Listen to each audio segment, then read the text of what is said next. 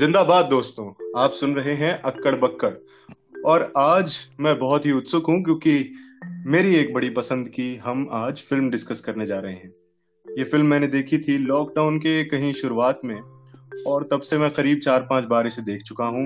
हज़ारों लोगों को पकड़ पकड़ के दिखाने की कोशिश कर चुका हूँ और आज यही चीज़ आप लोगों के साथ हो रही है। मेरे साथ आज हैं पुनीत कुसुम और आनंद प्रिया। पुनीत कुसुम को आप हमारी पिछली कड़ियों में सुन ही चुके हैं। और आनंद प्रिया चंडीगढ़ में बेस्ड एक थिएटर एक्टर हैं और पंजाबी फ़िल्म और म्यूज़िक वीडियोस में कई बार देखी गई हैं। इसी के साथ मैं पुनीत भैया से पहले चाहता हूँ कि एक छोटा सा सरसरी सा तारुफ इस फ़िल्म का बिना कुछ भी खराब किए सब लोगों के लिए दे दें। और फिर उसमें जो भी बचेगा, वो प्रिया जोड़े। सहज छोटा सा तारुफ अगर फ़िल्म का देना हो तो अब मैं इस सोच में पड़ गया हूँ कि इसका छोटे से छोटा कितना तारुफ दूँ, क्योंकि मैं शायद इस फ़िल्म के बारे में कुछ ज़्यादा बताना नहीं चाहता लोगों को। फिर भी कहें तो एक एक शहर है जिसका नाम है पेटरसन और उसी में एक एक इंसान है जो कि पेशे से बस ड्राइवर है। उसका नाम भी है पेटरसन और साथ ही वो एक कवि है, पोइट है। और इस फ़िल्म में हमें उस कवि की ज़िंदगी के सात दिन सोमवार से लेकर रविवार सात दिन हमें दिखाई देते हैं। और आई थिंक बस छोटा तारुफ तो शायद यही है इसके आगे हम जब डिस्कस करेंगे तब बताऊँगा। हाँ हाँ। हाँ प्रिया कुछ ऐसा कह सकती हो जो फ़िल्म का मज़ा खराब ना करे? um, मुझे मुश्किल लग रहा है अब ये कहना कि जो फ़िल्म का मज़ा खराब ना करे पर मतलब मैं ये कहूँगी कि ये ऐसी फ़िल्म है जिसमें एक रूटीन है जो कि, और मतलब एक पर्टिकुलर रूटीन फॉलो किया उसने पैटरसन के कैरेक्टर ने, और फिर भी वो मंडेन नहीं होता है मतलब रूटीन होते हुए भी। नॉर्मली हम जब मूवीज़ में रूटीन दिखाते हैं तो हम एक बोर्डम एक किस्म की वो दिखाना चाहते हैं कि एक रेपिटेटिव पैटर्न है। पर मतलब हालाँकि वो रूटीन फॉलो करते हुए भी उसके दिन इतने अलग होते हैं। और वो वही ना जैसे आ, उन्होंने पुनीत भैया ने बताया कि ये जो कैरेक्टर है ये पोएट्री करता है। तो सिर्फ़ वो पोएट्री नहीं करता है उसकी लाइफ भी मतलब बहुत पोएटिक है उसके दिन वो जगह सब। I think I think this film it explores the poetry of everyday life जैसा कि पूरी की पूरी जो पोएट्री है uh, वो सारी की सारी मॉडर्निस्ट पोएट्री इसको कहा गया है जगह जगह पे। और हम्म। इसके बहुत सारे क्रिटिसिज्म भी उपलब्ध हैं लेकिन बात यह है कि ये जो मॉडर्निस्ट पोइट्री है ये बहुत ही एब्स्ट्रैक्ट में और बहुत ही मंडेन चीज़ों में ज़िंदगी रोज़मर्रा के मामूल में उसकी उकताहट में बहुत सारी पोइट्री ढूंढ लेती है। अच्छा मैं अपनी उत्सुकता में आप दोनों से ये तो पूछना भूल ही गया कि आपको अच्छी भी लगी फ़िल्म या नहीं। तो बहुत खूबसूरत लगी बहुत खूबसूरत लगी मुझे तो। भैया आप हाँ मुझे भी बहुत बहुत अच्छी मूवी लगी और बल्कि जब आ, मुझे शायद इस हद तक ये फ़िल्म अच्छी लगी कि मैं सोच रहा था कि यार हम इस पर जो डिस्कशन करेंगे वो अच्छा भी होगा कि नहीं? क्योंकि जब तक कंफ्लिक्ट नहीं कर मुझे पता था सहज को ये मूवी बहुत अच्छी लगी है। हाँ सहज को बहुत अच्छी लगी है मूवी और मुझे भी अच्छी लग रही है और मेरे पास इसमें कमियाँ नहीं है निकालने के लिए। तो फिर क्या हम सिर्फ़ हम्म, एक। जितना भी टाइम हम पॉडकास्ट करेंगे सिर्फ़ इसकी तारीफें करते रह जाएँगे? मुझे ऐसा लग रहा था। पर बात यह है कि फ़िल्म में उकेरने को या फिर ऐसा कहें कि इंटरप्रेट करने को बहुत कुछ है जब आप बहुत ज़्यादा। हम आप बैठे हैं। तो इसी पॉइंट हम्म। पे मैं अपने लिसनर्स को ये ये एक बात साफ़ कह देना चाहता हूँ कि ये डिस्कशन है रिव्यू नहीं है। रिव्यू देने वाले हम कोई नहीं है। और ये डिस्कशन है इसलिए हम यहाँ से आगे जितनी भी बात करेंगे उसमें हो सकता है कि फ़िल्म के कुछ ऐसे आ, अंग निकल आए कुछ ऐसी बातें निकल आए जो शायद आपका देखने का मज़ा खराब करें क्योंकि इन दोनों ने भी जैसा कहा। मैं तो जिसको भी कहता हूँ मैं कहता हूँ कि ट्रेलर तक मत देखो। फ़िल्म अच्छी है मेरी बात मान लो यकीन जानो देख डालो। ये उस तरह की फ़िल्म है। कि आप कुछ भी अगर ना लेके जाएँ इसमें कि कोई भी उम्मीद कोई तो ना लेके जाएँ तो शायद आपको और भी ज़्यादा इसका मज़ा दुगना हो जाएगा। ट्रू दैट मोस्ट डेफिनेटली हाँ भाई मुझे पर लेकिन मुझे थोड़ा सा शक इसमें है कि हर किसी को शायद ये मूवी पसंद नहीं आएगी। क्योंकि मैं ये देख रहा था कि इसमें मैं सोच रहा था कि इसमें अलग क्या है इसमें ऐसा क्या है जो मुझे पसंद आया। तो मुझे मैंने तो क्या है ऐसा भैया इसमें? हाँ मुझे जो चीज़ लगी एक तो सबसे पहले जो मुझे चीज़ अच्छी लगी और जिसने मेरा एकदम ध्यान खींचा वो ये कि हम अपने इंडियन टेलीविज़न में और अपनी इंडियन मूवीज़ में जिस तरह एक एक पोइट का डिपिक्शन देखते हैं मतलब ऐसा होता है वो सहज कि मैं किसी किसी ऐसे इंसान के साथ अगर वो मूवीज़ और सीरियल्स देख रहा हूँ जो जानते हैं कि मैं लिखता हूँ तो वो डिपिक्शन ऐसा होता है कि मैं अपनी आँखें चुरा रहा होता हूँ लोगों से कि भाई नहीं नहीं मैं ऐसा नहीं हूँ। आप मुझे ऐसा मत देखना। मुझसे मुझसे इस कैरेक्टर से रिलेट करके सवाल मत करना प्लीज़ यार। और और जो अच्छी मूवीज़ भी कही जाती हैं जिसमें मुझे याद आती है गुरुदत्त की प्यासा याद आती प्यासा। है और मुझे मंटो याद आती है। उसमें भी मेरी तुमसे पहले भी बात हुई थी मंटू को लेकर उसमें भी जो मुझे थोड़ा सा चीज़ें खटकती हैं वो ये कि जब भी आप कवि को फ़िल्मों में दिखा रहे हो तो आप ऐसा क्यों दिखाते हो कि वो किसी एक इमोशन उसके भीतर एक ऐसा कोई इमोशन है जो उसे हमेशा ओवर पावर करके रखता है? वो कभी गालिब देख लो। हाँ वो हाँ, एक मिजरी को वो होल्ड ऑन करके रखते मिजरी हाँ। मिस्ट्री कह लो कि बिल्कुल अपनी दुनिया में है वो लेकिन इसमें एक एक नॉर्मल इंसान दिखा जो कि मतलब अपने आसपास के लोगों से बात कर रहा है सुन भी रहा है और टाइम आने पर बहादुर भी है और समय से जागता है समय से वापस घर आता है। मतलब नॉर्मल इंसान कोई ऐसा इमोशन उसका बिल्कुल अलग से नहीं दिख रहा हमें कुछ। ऐसा नहीं दिख रहा कि ये अलग इंसान है। बेसिकली है मजदूर है मतलब कि वर्कमैन है। और मैंने बड़ी सुंदर बात एक कहीं पढ़ी कि वो आ, कामों में से भी अगर कोई ऐसे सारे काम कर रहा है उनमें से भी वो ड्राइवर का काम कर रहा है जिसमें उसको बहुत एक एकांत मिलता है। वो अगर हम्म। कहीं भी और होता तो शायद उसकी जो बौद्धिकता है वो स्टिक आउट कर जाती लाइक अ सोर थम लेकिन यहाँ उसको उतना एकांत मिलता है कि वो कविता भी कर सकता है और वो काम भी कर रहा है पूरे शिद्दत से पूरी मेहनत के साथ। यहाँ पे ये ज़रूर है कि मतलब मैं उसको यार एक बात ये है ना कि भारत में जो मजदूर हैं उनको जब हम देखते हैं तो मैं वहाँ उसे मजदूर की तरह देख नहीं पाया। मैं मुझे फिर भी लग रहा है कि यार ये तो ये तो हम जैसा। इंसान है। जिसके पास मतलब फिर वही बात है कि सर्वाइवल का स्ट्रगल नहीं है। तो वो वो खैर अंतर आता है थोड़ा सा। डिफरेंस फिर पर फिर भी मतलब वो ऐसे कोई बहुत लग्जूरियस लाइफ तो नहीं जी रहा है वो। मतलब ये कि चलो उनके मजदूरों की बात है कि वो उन्हें मिनिमम वेज मिल जाती हाँ, है। वो अपने थोड़ी सी हाँ, अच्छी हाँ, वो अपने समाज में कहा जा सकता है एक वर्किंग क्लास से। हाँ। वर्किंग क्लास वो मैं ये कह रहा था कि मुझे नहीं दिख रहा था मैं जब देख रहा था हम्म। उसको हाँ। प्रॉब्लम है। ये हम जब वहाँ के होमलेस भी देखते हैं हाँ हाँ। तो कह ही नहीं सकते कि अरे ये होमलेस है या गरीब है या भिखारी है। भिखारी तो आप कह ही नहीं सकते क्योंकि आपको जो एक आदत है हिंदुस्तान में इंडियन सब कॉन्टिनेंट में उसे देखने की वो एक अलग ही तस्वीर है। यहाँ यहाँ के गरीब की तस्वीर ही और है कि फाके फाकों पे होना चाहिए तभी गरीब मानेंगे हम तो। अच्छा फ़िल्म जो है वो बड़े पैटर्न्स पे चल रही है अगर आप लोगों ने भी right. नोटिस किए। तो मैं मैं चाहूँगा कि आप दोनों एक एक कोई कोई जो भी आपको नोटिस हुआ वो पैटर्न बताओ प्रिया। ओके। एक तो मुझे उसके जो रोज उठ के वो ड्रीम्स बताती थी जो उसकी वाइफ अलग अलग तरह के और उसे जो ट्विन्स दिखते थे हर जगह और एक उसका रूटीन का तो है ही पैटर्न और जो जैसे कई लोग सेम बातें रिपीट करते थे ना वो ऐसे लगता था कि वो और दुनिया को ना और इंटीमेट कर दे रहा था। मतलब खासकर वो you know what if the the बस उसकी बात करते ना बस की वो फायर बॉल राइट तो जब वो सब लोग वही बात करते हैं तो ऐसा लगता है कि मतलब वो फील होता है वो कितना लोकल है वो। और वो जो आइडिया नॉर्मली हम देखते हैं अमेरिकन ड्रीम है या बड़ा से बड़ा कोई ख्वाब है या जनरल मतलब जो लाइफ में सक्सेस का जो मीनिंग है वो सब और इसमें वो सब ब्रेक किया हुआ है एक तरह से मतलब ऐसे डायरेक्टली नहीं उस तरह से maybe not with that intention but वो चीज़ है कि एक लोकल लाइफ जी रहा है एक आदमी और वही आराम से सब कुछ।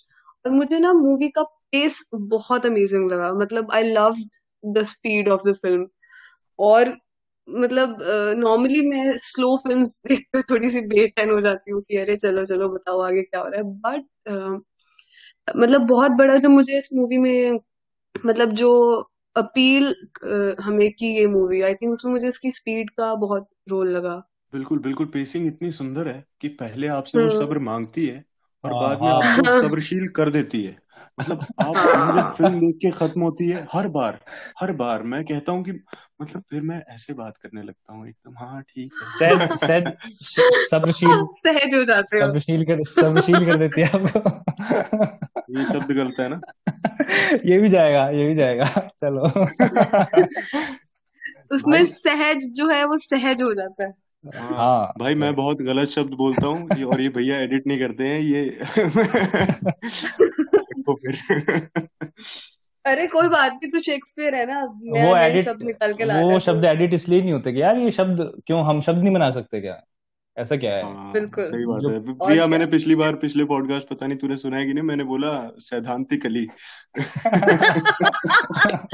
अरे यार इसके ऊपर मैंने पढ़ा है रिसेंटली चलो नेवर माइंड खैर ऑफ़ हाँ टॉपिक भैया पैटर्न्स पे बात कर रहे थे मैं पैटर्न्स हाँ आप बोलिए फिर मैं। यार ये तो मतलब पैटर्न से तो भरी पड़ी है और जैसे पहला फ्रेम होता है वो ऊपर से टॉप व्यू होता है वो दोनों सो रहे होते हैं और पहले वो जागता है। ठीक है और जागता है पहले फिर अपनी घड़ी देखता है रोज घड़ी देखता है। तो उसमें छह दस बज रहा होता हाँ है। छह बीस साढ़े छह इस तरह का बज रहा होता है। घड़ी इतनी सुंदर है वो। फिर वो उठ के फिर एक एक साइड में फिर बैठ जाता है। पैटर्न है ये भी वो बैठता रोज बैठता है। फिर और वो चूमता है हाँ है ना रोज चूमता है मतलब कुछ हाँ मोमेंट्स होते हैं उन दोनों के साथ में जब वो सो रही होती है और वो वो, वो अभी अभी जागा है। फिर वो साइड में से हाँ सुंदर है वो। यार ये भी तो बोलो। क्या? हाँ वो सुंदर तो है ही। वो तो बोलता रहेगा मुझे लग रहा है है ना? हाँ फिर? फिर वो साइड में से अपने कपड़े उठा के उठाता है और फिर वो वो चला जाता है। यहाँ तक एक पैटर्न हम लगातार देखते हैं ये सातों दिन उसमें दिखाया गया है। फिर बीच में वो हम्म लेकिन हाँ हाँ हम्म। बताओ। आ, लेकिन अम, अ, ये फ़िल्म पैटर्न्स बनाती भी है और पैटर्न्स को तोड़ भी देती है। तोड़ती भी है क्योंकि वही ना। छठवें सातवें दिन उसकी बीवी नहीं है जब वो उठा है। हाँ। अलग अलग चीज़ें। आई थिंक मतलब अलग अलग हाँ हाँ आई थिंक पैटर्न जो क्रिएट किए गए वो शायद किए ही इस पर्पज से गए कि उन्हें बाद में तोड़ना है। और वो आ, वो आई थिंक इस जो मुझे लगा इस पूरी मूवी का जो एक मोटिव दिखा मुझे वो यही दिखा कि ये पैटर्न्स जो है वो पोएट्री ही तोड़ेगी उसकी कविता ही तोड़ती है। और वो कविता हम्म। सिर्फ़ वो नहीं है कि वो जो जिन शब्दों में लिख रहा है वो जिस तरह से अपने जीवन को जी रहा है उसमें भी मुझे तो भाई पूरा वो इतना पोएटिक है पूरा। और एक एक ये भी चीज़ जो सबसे ज़्यादा उभर के आई वो ये कि मतलब ये बड़ा घिसा हुआ सा एक सेंटेंस है कि कविता जो है पोएट्री आपको बड़ी अनएक्सपेक्टेड प्लेसेस में मिलती है। लेकिन ये हम्म उतना ही सच भी है। और ये मूवी इसको इतने सुंदर तरीके से दिखाती है। कि जहाँ आप बिल्कुल एक्सपेक्ट नहीं करोगे। जैसे कि वो लड़की बीच में उस समय हो जाती है कि अच्छा bus driver has hazard of Emily Dickinson उस तरह हम्म से हम्म उस तरह से ये मूवी हमें थोड़ा सरप्राइज़ कर देती है कि तो आई थिंक ये पैटर्न बनाए भी उसी उसी लिए। मतलब मुझे हम्म हाँ हाँ। सो मतलब मुझे सबसे वही ना यूनिक बात ये लगी कि उसका सारा रूटीन फिक्स्ड है। और फिर भी वो दिन सारे इतने यूनिक हैं अपने आप में और इतने डिफरेंट हैं। बिसाइड्स लाइक वो सब उसने सोचा हुआ है कि वो उठ के यहाँ जाएगा, वो अपना और उसका मुझे बॉक्स बहुत अच्छा लगा। उसमें जिसकी वो अपनी वाइफ की पिक्चर रखता है और उसमें एक कप केक होता है और वैसे छोटी सी चीज़ें होती हैं। और और उसका वहाँ पे जाना, उस जगह पे जाके और, जहाँ पे वो वाटरफॉल है। वहाँ पे वो पोएट्री लिखता है वहाँ पे भी। सुबह भी एक बार मतलब before his friend comes and talks to him he is sitting there and writing and then going to the bar and walking the dog वो सब फिक्स्ड है और फिर भी अ, मतलब वो हर एक दिन इतना अलग है अपने आप में। और वो बहुत अ, जैसे उन्होंने कहा कि सरप्राइजिंग एक एलिमेंट है वो उस चीज़ में। मैं अ, एक बार पैटर्न्स पे एक आखिरी बात कह के आगे बढ़ता हूँ कि आप दोनों ने विजुअल पैटर्न्स की बात कम की जबकि देखे हम्म सबने और वो विजुअल पैटर्न हम पे असर करते हैं। वो विजुअल पैटर्न हाँ आप देखो फ़िल्म एक ब्लैक एंड व्हाइट में चल रही है। मतलब एक एक ब्लैक एंड व्हाइट आपको हर जगह दिख रहा है और हम्म। कभी कभी तो वो पूरी स्क्रीन भरी हुई है ब्लैक एंड व्हाइट से। यहाँ तक अरे यार ब्लैक एंड व्हाइट की बात नहीं की हाँ यहाँ तक कि जब पति पत्नी सैटरडे को फ़िल्म देखने जाते हैं तो वो फ़िल्म भी ब्लैक एंड व्हाइट है ब्लैक एंड व्हाइट सही बात है। बहुत ज़्यादा। वो तो वो तो बहुत अलग से बात करने लायक भी चीज़ है यार वो तो। बिल्कुल है। हाँ, हाँ, मतलब मैं पैटर्न से उस पर भी आ रहा था। हाँ हाँ फ़िज़िकल पैटर्न्स जो विजुअली जो आप अगर देखें कि ये जो डायरेक्टर हैं जिम जारमुश सो मैंने थोड़ा सा पढ़ा मैंने मैं बड़ा अफसोस है कि मैंने इनकी कोई और फ़िल्म नहीं देखी है। लेकिन इनकी जो पहले की फ़िल्में हैं वो दो तीन तो हैं ही ब्लैक एंड व्हाइट में। जबकि ऐसा अच्छा। नहीं वो समय था कलर का लेकिन फिर भी ब्लैक एंड व्हाइट में जैसे कलर स्ट्रेंजर देन पैराडाइज है कॉफ़ी एंड सिगरेट्स करके एक फ़िल्म है और सब ऐसी ही फ़िल्में हैं थोड़ी शांत कर देने वाली थोड़ी शांति मांगने वाली आपसे। और शायद जो लेटेस्ट मूवी है इनकी वो एक हॉरर मूवी है 2019 में शायद। कैन यू बिलीव दैट हाँ एक हॉरर मूवी नहीं बल्कि हाँ मैं मैं बिलीव कर सकता हूँ क्योंकि मैंने ये भी पढ़ा था 2013 में आ, फ़िल्म का नाम मैं भूल गया हूँ लेकिन वेम्पायर्स पे फ़िल्म बनाई है। लेकिन हम्म। उसमें भी वेम्पायर्स की जो अब देखनी पड़ेंगी वो फ़िल्में तब उस पर बात होगी। खैर जो ट्विंस वाली बात थी ट्विंस से मैं उस बात पे आता हूँ कि बहुत सारे सरियल एलिमेंट्स इसमें दिखते हैं।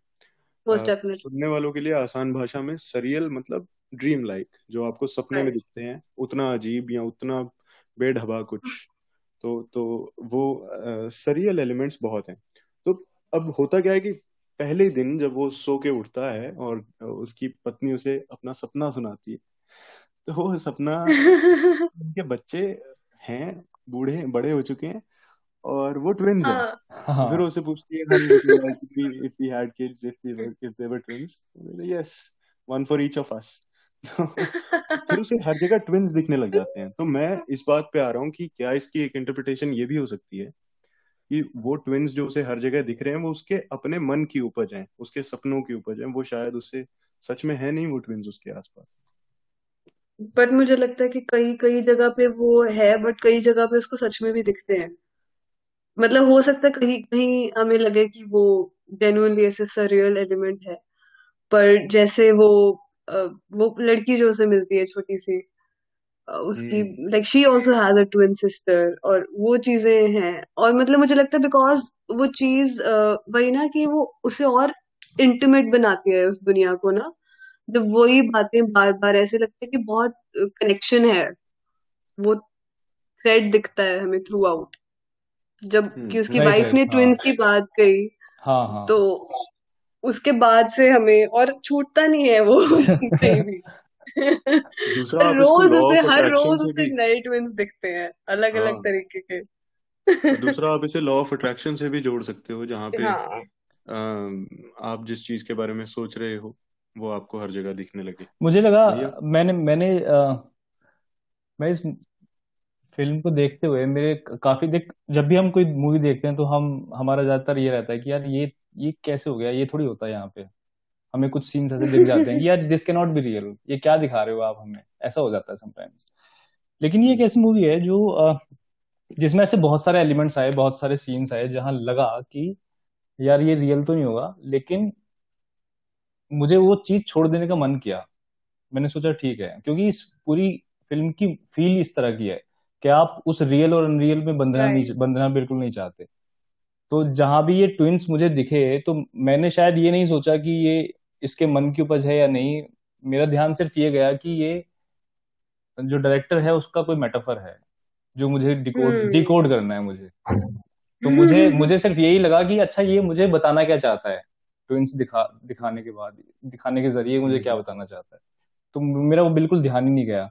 और सेकेंडली ध्यान शायद तब जाता जब कुछ मैजिकल रियलिज्म जैसा होता कुछ जो कि हाँ. फ़िज़िकल वर्ल्ड में घट ही नहीं सकता ये हम्म। इत्तेफाक तो इम्प्रैक्टिकल सा है लेकिन ये चीज़ें हो सकती हैं आप ट्विन से तो देख रहे हो ना आपको कोई राक्षस या परी तो नहीं देख ली ना जो एकदम हम्म, आपके। सामने प्रकट नहीं हो सकती आपने ट्विंस देखे हैं आपको दिख दिख सकते हैं वो तो मैं ये देख रहा था कि हाँ इसकी मैं वो देख रहा था कि वो कहना क्या चाह रहे हैं तो वहाँ मुझे लगा हम्म। कि वहाँ तो बहुत इंटरप्रिटेशन हो सकती है एक इंटरप्रिटेशन एक चीज़ मैंने नोटिस की पता नहीं मैंने ज़बरदस्ती नोटिस कर लिया या, या था ऐसा। मुझे ऐसा लगा कि आ, इसके अंदर का खुद का जो कॉन्फ्लिक्ट है उस चीज़ को शायद ट्विंस के ज़रिए दिखाने की कोशिश की है। जब ये पहली बार पहली जब सुबह में जब ये आ, अपने डिपो की तरफ़ जा रहा है तो वहाँ पे उसको दो बंदे मिलते हैं जो बेंच पे बैठे रहते हैं ट्विंस बैठते हैं। टोप हम्म। टोपी लगी हुई है। हम्म। उसमें एक स्माइलिंग सा है और एक की माथे पे सिलवटे पड़ी हुई हैं। अगर ध्यान दिया हो तो। तो हम्म, नहीं। तो मुझे मुझे जब मैंने वो देखा कि मतलब जब मुझे दो लोग दिख रहे हैं तो मुझे उनके कैरेक्टर्स और उनका उनका नेचर थोड़ा दिख रहा है उनके चेहरों पर। इवन इवन जब वो बस खराब होती है और दो बूढ़ी जुड़वा औरतें उतर रही हैं तो हम्म। उनमें से एक बहुत परेशान है और बहुत उसको लग रहा है कि ये फायरबॉल में तो नहीं फट जाएगी। शांति से उतर के निकल जाती है। इवन कमाल का इंटरप्रिटेशन लेके आए हो क्योंकि मैं सोच रहा हूँ कि फिर वो जो फायरबॉल वाली भी चीज़ें दोहराई जा रही हैं वो भी हो सकता है कि यही सुन रहा है यू नो हाँ हाँ हाँ। इवन वो लड़की यार जो जो जो छोटी दस साल की लड़की है जो उसे अपनी पोएम पोएम सुनाती है उसमें भी देखो हाँ। ऐसा, ऐसा क्यों है कि वो लड़की अपनी डायरी के साथ अकेली बैठी है और उसी की जो ट्विन है वो मम्मी के साथ अंदर चली गई? क्यों है ऐसा? बिल्कुल मैं सोच रहा था इस पे हाँ। राइट तो ये जो डिफरेंस है मुझे लगा कि उसके अंदर की खुद की जो एक द्वंद्व चलता है ना वो कि मैं एक मतलब वही कि एक एक रूटीन हाँ, में जी रहा है बस ड्राइवर और एक पोएट है। उसकी जो डुअलिटी है वो दिखाने की कोशिश कर रहे हैं। मुझे ब्यूटीफुल इंटरप्रिटेशन हाँ। नहीं बड़ा अच्छा आया है। hmm. मैं तो हालाँकि मैंने इससे बहुत सिंपल कुछ लिखा था पर उस पर भी बात होना बनता है hmm. कि रेपिटेशन जो है अब फ़िल्म में बहुत चीज़ें दोहराई गई जैसे वही फायरबॉल ट्विंस और दिन ही दोहराए जा रहे हैं पूरे के पूरे। तो हर एक की ज़िंदगी में ना कुछ एक ऐसे प्रेमिस होते हैं पस मंजर होते हैं जो दोहराए जाते हैं। आ, लेकिन यही है शायद जो उसके ज़िंदगी को या तो मानी देते हैं या फिर उसे बेमानी बना देते हैं। और मैं इस फ़िल्म को बड़े ही एग्जिस्टेंशलिस्ट से नज़र से देख पाता हूँ कि ज़िंदगी का कोई मतलब तो है नहीं। तो जो भी चल रहा है तो जो भी चल रहा है उसे चलने दि, दि, दिया जाए। और ये ना सोचा जाए कि हम्म। अरे मैं तो हूँ मुझे तो अकेले होना चाहिए। क्योंकि जब वो अकेला बैठ के कविता भी करना चाह रहा है सुबह उसका वो कोलीग आ जाता है कि मॉर्निंग डॉनी और रेड रोल पैटरसन वो जब होता है। हम्म। उसके अलावा जब वो अपनी बेसमेंट में भी अकेला बैठ के लिख रहा है तो उसकी पत्नी हालाँकि बहुत ही ग्रेशियस और बहुत ही प्यार से वो आके उसे मतलब पूछती है लेकिन वो उसी वक्त छोड़ देता है उसे। क्योंकि उसे शायद मैं इसे देख रहा हूँ इसे कि उसे शायद अपने आर्ट का भी कोई खास मतलब नहीं निकाल रहा है वो अपने आर्ट से। हम्म। वो बस कर रहा है क्योंकि ये उसके अंदर है। हम्म, और हम्म, ज़िंदगी है ज़िंदगी में चीज़ें दोहराई जाएँगी ज़िंदगी में चीज़ें बार बार दोहराई जाएँगी इसलिए आप अम्यूज हो जाए हो जाएँगे। और इसी बात से फिर मैं अगली बात को जोड़ता हूँ कि पैटरसन जो कैरेक्टर है उसमें एक बड़ा सेंस ऑफ़ ह्यूमर है। हम्म। और वो सेंस ऑफ़ ह्यूमर आता है आ, आ, उसके उसके हर समय विस्मित होने से वो वो अम्यूज है। मैं देखता हूँ कि वो बस चला रहा है तो सुन रहा है लोगों की बातें हाँ, और हंस रहा है हाँ, या बाहर में बैठा है। कुछ बहुत ही फनी सा हो जाता है तो साइड में मुँह करके वो इतना प्यारा था बहुत प्यारा था यार वो बहुत प्यारा और मैंने एक्सपेक्ट नहीं किया मतलब था उसे मुझे लगता है कि इसमें साइलेंसेस जो है वो मुझे बहुत अच्छी लगी जो इतनी लंबी लंबी और वो इतनी रियलिस्टिक साइलेंसेस हैं। बिकॉज़ रियल लाइफ में हम जब ऐसे बैठे होते हैं ऐसे कोई एकदम से आ जाता है और ऐसे वो ऑकवर्ड सी सिचुएशन हो जाती है और वो उसके बीच में से जो और फिर भी वो फ़िल्म आपको इम्पेशेंट नहीं करती है मतलब that is I was really मतलब उस चीज़ से मैं बहुत हैरान भी हो गई थी कि मतलब इतना ऐसा साइलेंस और ऐसा फिर भी कंफर्टिंग है। और मुझे हाँ और चीज़ लगी मतलब मुझे ना ऐसे स्पीड से ही शायद लगी पर मुझे ना ऐसे बचपन से वाला एक वो एलिमेंट लगा कि जैसे जब हम बच्चे थे तो लाइफ स्लो थी है ना? और ऐसे ही एक पैटर्न पे चल रही थी। हम स्कूल जाते थे उठते थे आके खेलते थे। मतलब इस फ़िल्म को देख के ना एक ऐसे वो बचपन से वाला या तो I don't I can't call it comfort but मतलब वो एक मतलब मुझे लगा इसमें एक हाँ जिसमें हाँ जिसमें उस पैटर्न को तोड़ने की हमें जल्दी नहीं है या फिर हम हमारा मोटिव नहीं बन गया है। जैसे अभी ना हम मतलब परेशान हो जाते हैं। हम्म। हाँ। हम्म। अभी हम अभी हम एकदम परेशान हो जाते हैं। हमें लगता है कि यार ये क्या कर रहे हैं हम ज़िंदगी में? अभी अभी हम कल भी ऐसे जागे थे बेड से आज भी हम ऐसे जाग रहे हैं। ये क्या हो रहा है? तो हाँ वो सही बात है। वो बचपन वाली बात बिल्कुल सही। मुझे भी लग रहा है ऐसा। मैं अब ध्यान और दे रहा हूँ वो सरियल एलिमेंट्स की वजह से भी थोड़ा वो लगा है ना? क्योंकि वो चीज़ें थी उनमें वो ट्विंस हाँ और वो सब क्योंकि है ना? जो जो आप देखें कि सीरियल अब क्या है कि जब हम सपने देखते हैं सपने में जो हमें दिखता है वो बहुत ही बचकाना होता है। हाँ और नॉन और उसके साथ होता हो रही है। दिन भर बचकानी चीज़ें वो बंदूक लेके आ जाता है वो। अच्छा प्रिया जो साइलेंसेस की बात कर रही थी यार ये मेरी बड़ी शिकायत रहती है। एंड आई एम श्योर आप दोनों ने कोई ना कोई ऐसी जो एक आर्ट हाउस सिनेमा देखा होगा हिंदुस्तान का या दुनिया का उसमें मेरी बड़ी शिकायत रहती है कि कुछ साइलेंसेस अननेसेसरी है। मैं नाम तो नहीं लेना चाहूँगा किसी भी फ़िल्म के पर कोई भी उठा लो। मुझे मुझे लगता है कि कुछ साइलेंसेस ऐसी डाल दी हैं जो बस मतलब आपको छोड़ दिया है सोचने के लिए कि आप कुछ सोचो किरदार कुछ सोच रहा है या नहीं सोच रहा है वो भाड़ में जाए। हाँ राइट सही बात है। मतलब इस फ़िल्म में कम से कम मुझे ऐसा कोई एक पॉइंट नहीं लगा जहाँ पे किरदार कुछ सोच नहीं रहा है। और मैं हमेशा डिकोड करने की कोशिश कर रहा हूँ कि अरे भाई क्या सोच रहा है? अब क्या निकलेगा यहाँ से? क्या आएगा? चाहे मैं पांचवी पांचवी दफे देख रहा था फ़िल्म को फिर भी। और वो हर बार नहीं भी कुछ नया सोच रहा है कोई तो मतलब साइलेंस भी ना ऐसा होना चाहिए जो आपको एंगेज करके रखे। मुझे आ, मुझे एक ही मूवी याद आती है मुझे बहुत ज़्यादा ध्यान नहीं आ रहा लेकिन मुझे भोंसले याद आती है मनोज वाजपेयी की। अब उसमें हम्म। एग्जैक्टली exactly मुझे ऐसा भी नहीं याद आ रहा कि उसमें साइलेंस ही था क्योंकि जो आई थिंक शुरू के जो बीस पच्चीस मिनट हैं वो मनोज वाजपेयी अपने घर में है और वो अकेला है और सिर्फ़ उसकी उसकी रोज़मर्रा की ज़िंदगी दिखा रहे हैं वो। और कुछ नहीं कर रहे। जैसे इसमें दिखाया यार अलीगढ़। हाँ तो मैं ये कह रहा था कि उसमें मैं देख पाया। मैं भोंसले देखते भी मैं यही महसूस कर रहा था कि यार मुझे कुछ दिखा नहीं रहा है बंदा। ये रोज उठ रहा है रोज खाना बना रहा है रोज अपना साफ़ कर रहा है। और मैं इसको देख देख रहा हूँ मुझे अच्छा लग रहा है। वो आप नोटिस कर लेते हो कि ये साइलेंस आपको आपके लिए कंफर्टिंग है ये साइलेंस आप सहन कर सकते हो स्क्रीन पे बड़ी स्क्रीन पे भी। हाँ। पैसे देके जा रहे हो या फिर टाइम लगा रहे हो आप। उसमें भी आप सहन कर सकते हो। ये ये बड़ी बड़ी आर्ट है वाकई में। और अच्छा चलो मैं अब दो बातों पे दो दो एक बातें हैं जिसका एक सवाल बनता है। उसके बाद हम कविता पे आएँगे फ़िल्म की कविता पे। हम्म। अ, मेरा सवाल ये है कि क्या पैटरसन दुनिया से डरता है? Is he scared of the world because of a few references in the film जहाँ पे uh, उसकी पत्नी या पार्टनर जो है वो उससे पूछती कहती है कि अपनी कविताएँ छपवा लो या फिर उसे उसकी कॉपी बना लो। लेकिन वो नहीं कर पाता है और um, वो डरता है। मुझे ऐसा लगा या फिर वो सेल फ़ोन नहीं रखता है स्मार्टफ़ोन नहीं रखना चाहता है। हम्म, और दूसरा इससे बात जो जुड़ जाती है वो मैं डॉनी जो उसका हम्म। इंडियन कोलीग है हाँ। वो सुबह सुबह जब आके उससे हाल चाल पूछता है।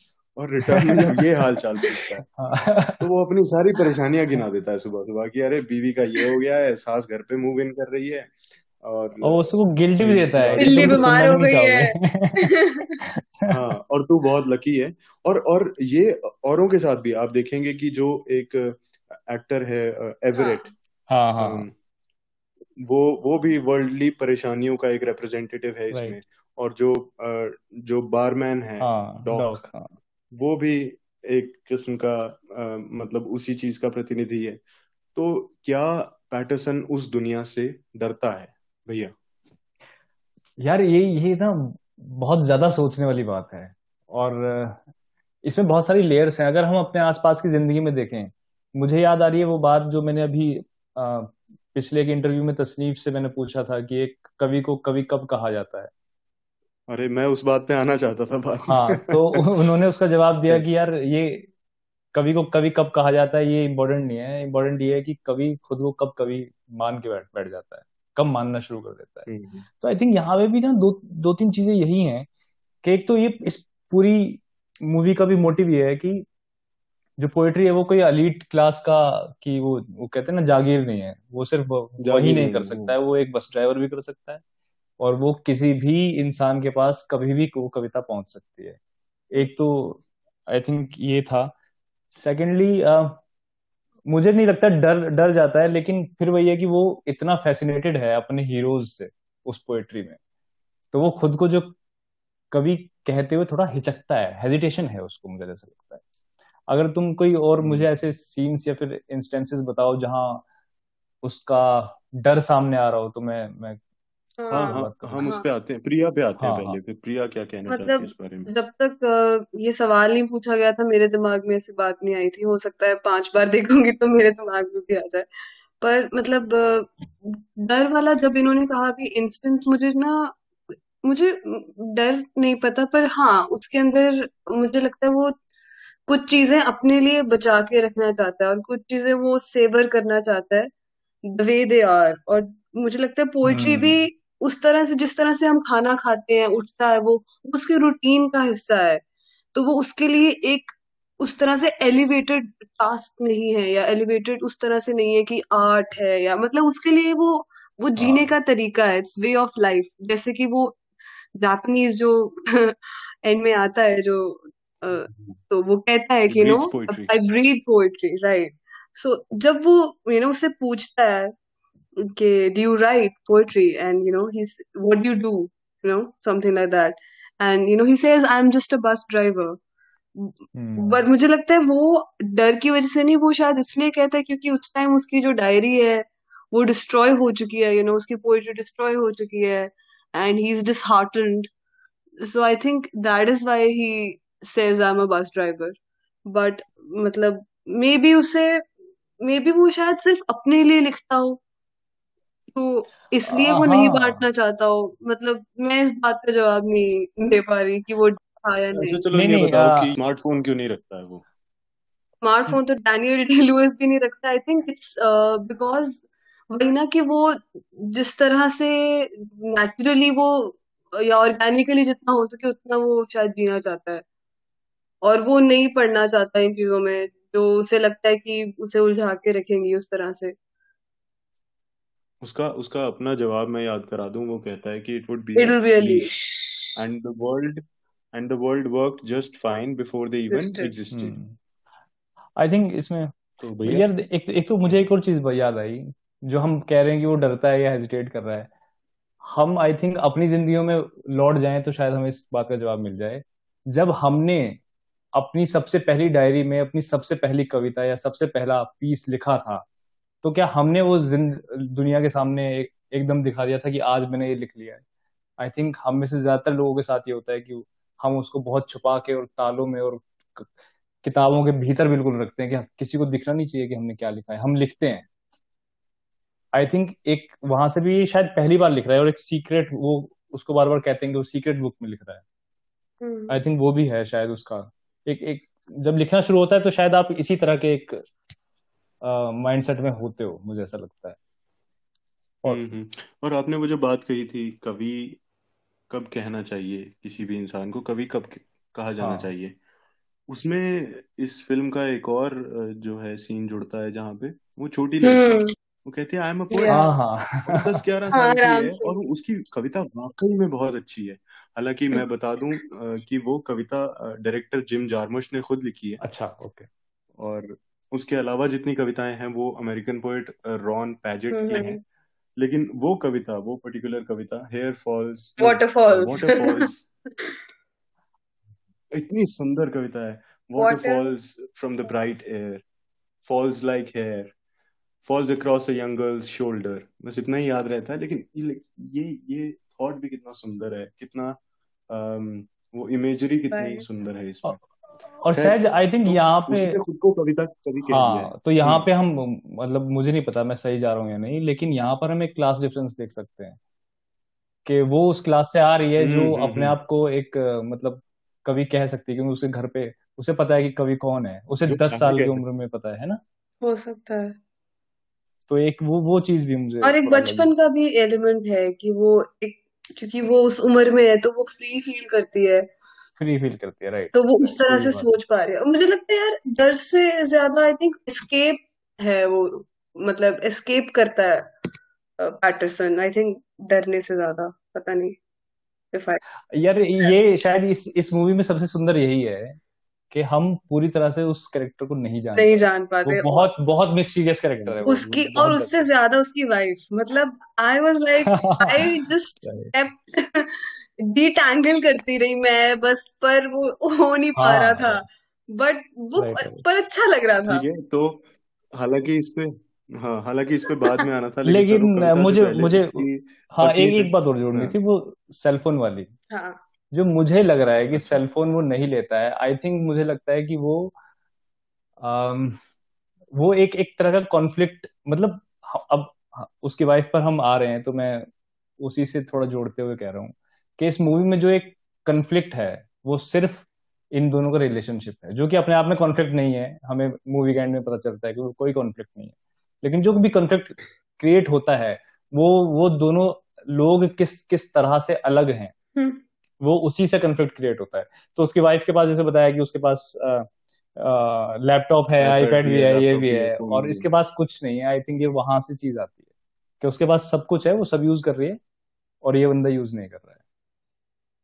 और और सेकेंडली अगर ये सेलफोन यूज़ कर रहा होता तो इसकी डायरी फटने का कोई सिग्निफिकेंस नहीं रह जाता। हम्म।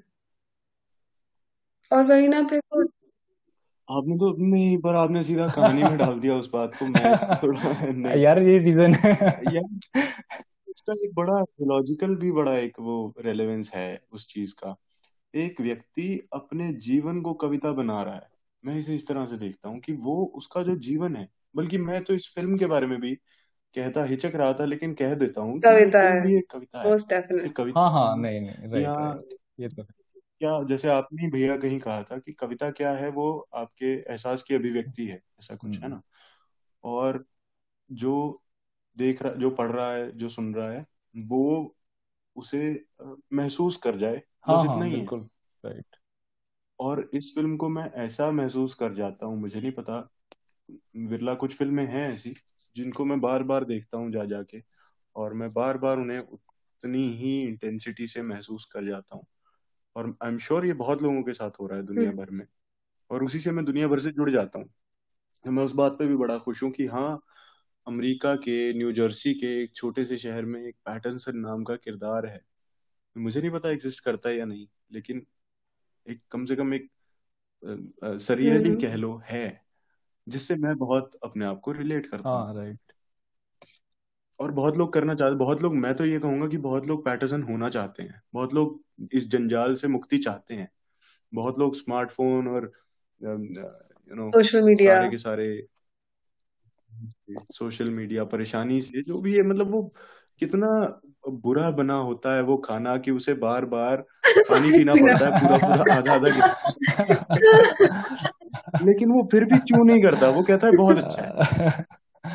राइट मुझे उनकी केमिस्ट्री का वो पार्ट बहुत फनी लगता है। मतलब बहुत चीज़ें होती है जैसे वो समझती नहीं है यू नो जब वो वाटरफॉल्स वाली कविता सुनाता है it doesn't it seems like it doesn't really make sense to her but she is enjoying the fact कि उसको कैसे फील हो रहा है and like she is savoring the moment like that only मतलब वो दोनों कुछ कुछ चीज़ों में ऐसे करते हैं ना आपस में वो वो छोटे छोटे से झूठ बोलते हैं एक दूसरे के लिए बट देन वही ना it feels like there's something off but it, it, it's not that's uh...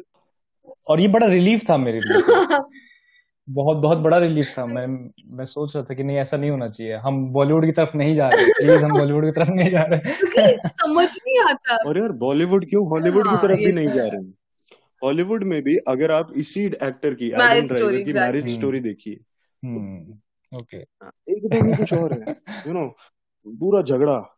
लेकिन और वो है वो रियल है। मैं ऐसा नहीं कह रहा हूँ कि वो रियल पर अगर ये सरियल भी है तो मैं इसे ज़्यादा रियल मानना चाहता हूँ। मैं इस मैं इसे अचीव करना चाहता हूँ। मतलब मैं मतलब मेरे साथ मेरा दोस्त देख रहा था एक फ़िल्म और वो कहता है ये ना ऐसे एंड में ना फटेगा। और मतलब मुझे लगा कि यार क्यों फटेगा? स्पेस देख रहे हो मतलब मूवी की? वो सारा कुछ खराब कर देगा अगर उस तरह से उसका यू नो बिल्डअप हुआ। क्योंकि वो उस तरह से ट्रिगर भी नहीं हो रहा था। ना वो छोटी छोटी सी परेशानियाँ थी और छोटी छोटी फिर वो जोक्स बन जाते थे।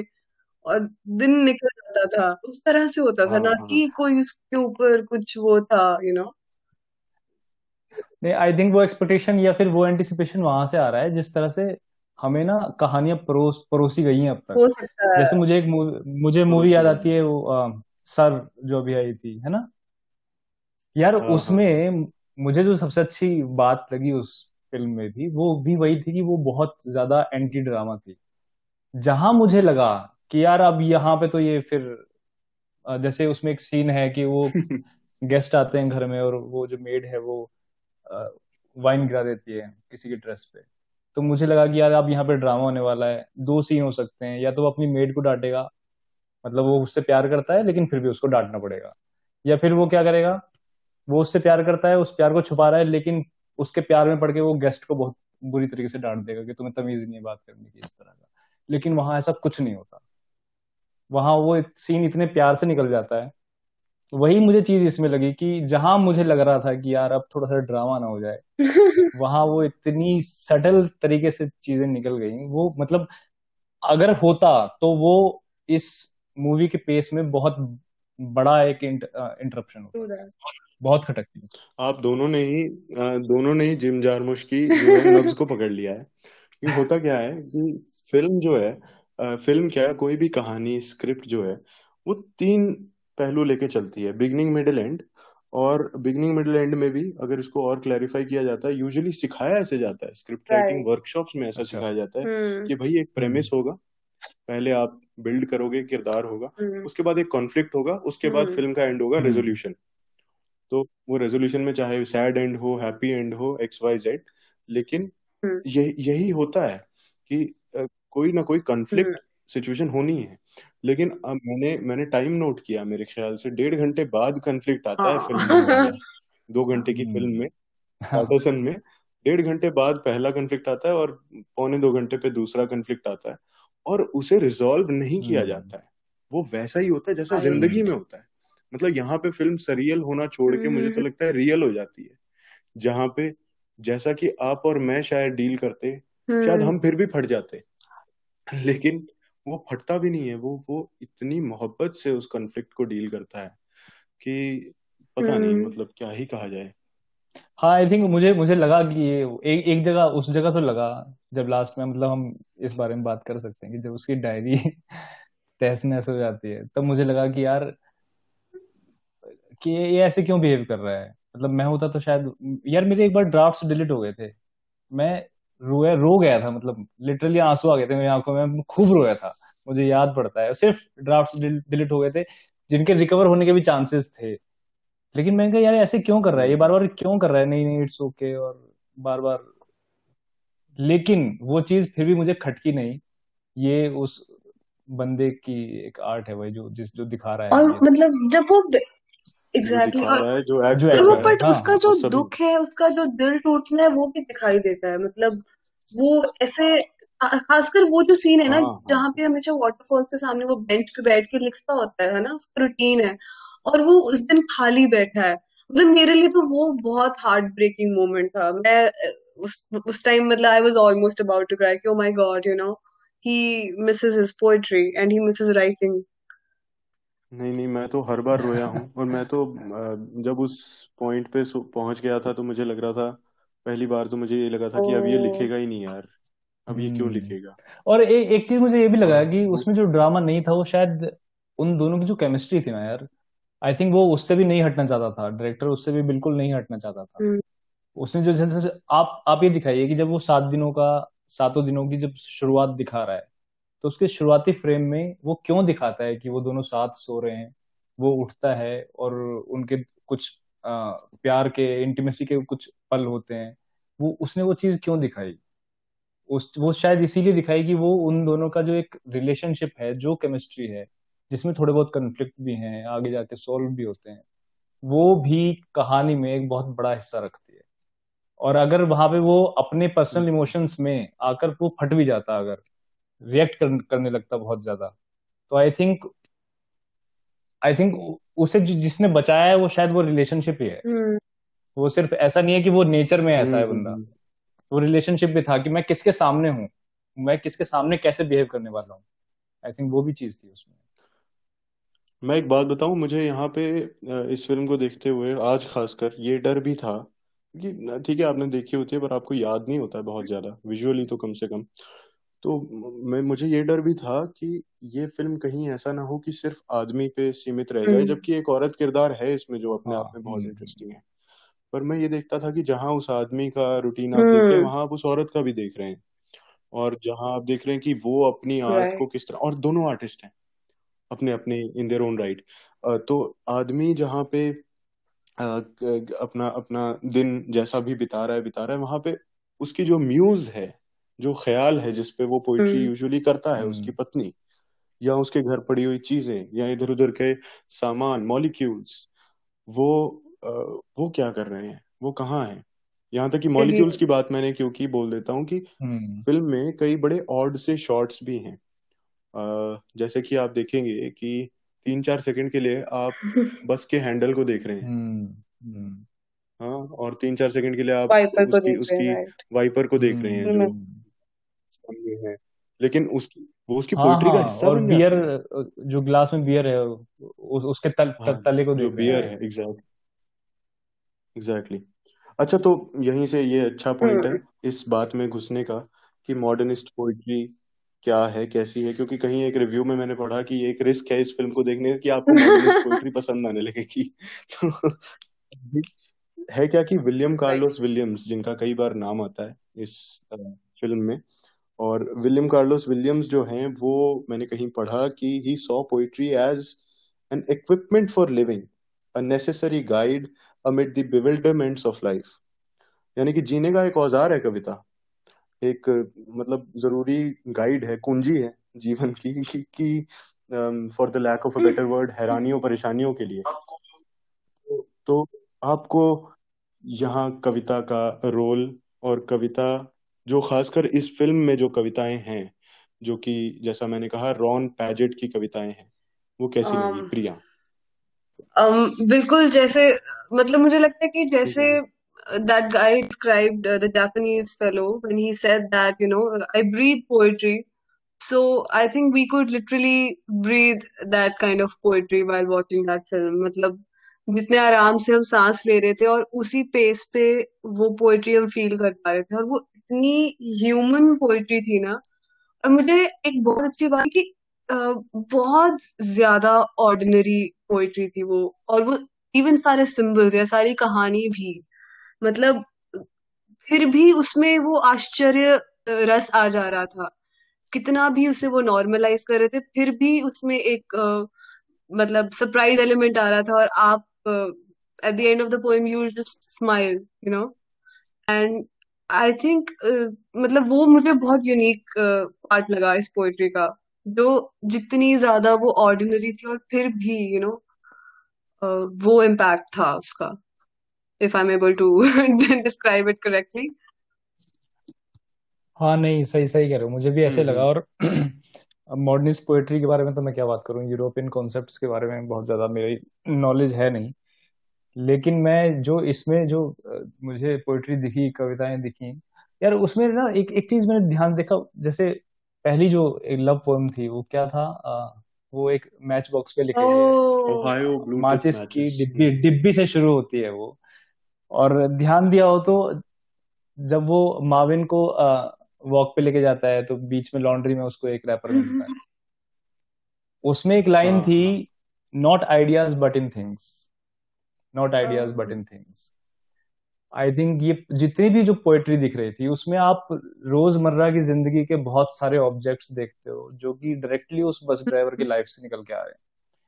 तो एक एक वो मुझे लगा कि हम कहीं उस फिलोसफिकल और जो आइडियाज़ की एक पोएट्री होती है जिसमें सब कुछ एब्स्ट्रैक्ट है और एक तरह से कहा जा सकता है उसी तरह की पोएट्री सेलिब्रेट हम्म। भी होती है ज़्यादातर और जहाँ हम अपनी रोज़मर्रा की हाँ। ज़िंदगी की बात करने शुरू कर दें तो लोग कहते हैं अरे भाई तुम पोएट्री में कैसे तुम मतलब लैपटॉप की कैसे बात कर सकते हो फ़ोन की कैसे हम्म। बातें कर सकते हो कीबोर्ड की कैसे बातें कर सकते हो लेकिन वो बंदा वहाँ बैठ के माचिस के हम्म। डिब्बे की बात कर रहा है वो इतनी मतलब जो अलीट होंगे साहित्य के, वो कहेंगे कि इतनी छिछली भाषा में बात कर रहा है।